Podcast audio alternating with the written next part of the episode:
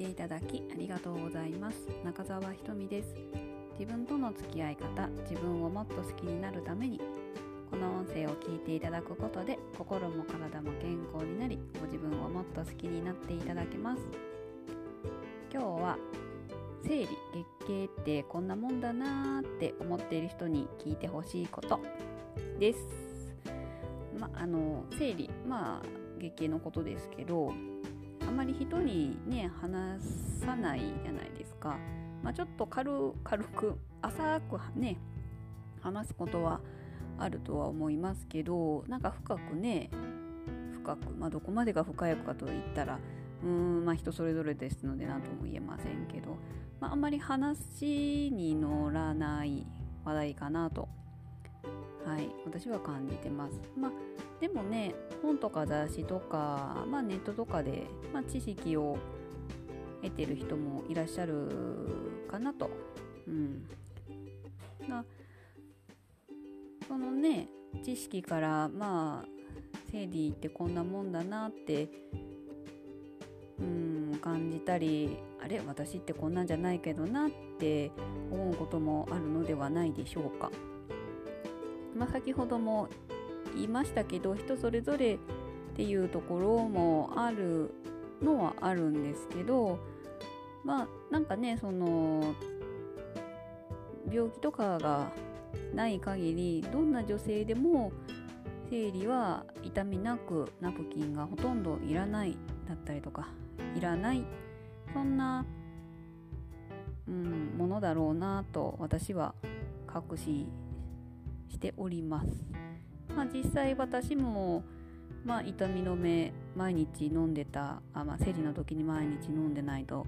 もう痛くてやってれなかったりだったりとか、まあ、ナプキンは1時間に1回、まあ、もう最悪も30分に1回変えないとっていう時もあったんですけど、うん、でも今はそうじゃない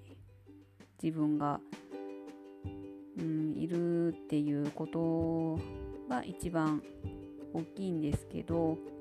まあ、やっぱり自分の体なのである程度自分でコントロールできるもんだっていうのは信じて実感しています。まあ、やっぱりそれをねその実感できるっていうのは自分の体の声に耳を傾けてあげたからであってまあ前がね耳傾けずに痛いから薬飲めばいいよやとかね生理来たからナプキンしとけばいいやとか。まあ生理前だからイライラするし気分が落ち込むしお腹の調子がとかね。まあ仕方がないものだとは、うん、感じていました。だからもう生理だから仕方ない、まあ、生理のせいにしてたところもあります。だけどもしかしたらその体が私たち私に教えてくれているじゃないかなっていう考えもできますよね。痛くなるのはとかイライラするのは体や心がもしかしたら訴えてきてくれてるのかもしれないですよね。まあ、ホルモンの作用もあるので一概に全部、まあ、心と体がどうこうというわけではないですしまあその心と体を整えたらすっきり改善しますよとはうん言えないですけどだけどうんでも自分でコントロールはできます。うん、まあ、うん、そうなんですよね。まあ、コントロールはできます。まあ、自分の体ですしね。まあ、人の体をコントロールすることは難しいですけど、自分の体はね、自分で上手に付き合っていかないとね、いけませんしね。じゃあ、どうやってコントロールしてうまく付き合うのかっていうところなんですけど、うん、まあ、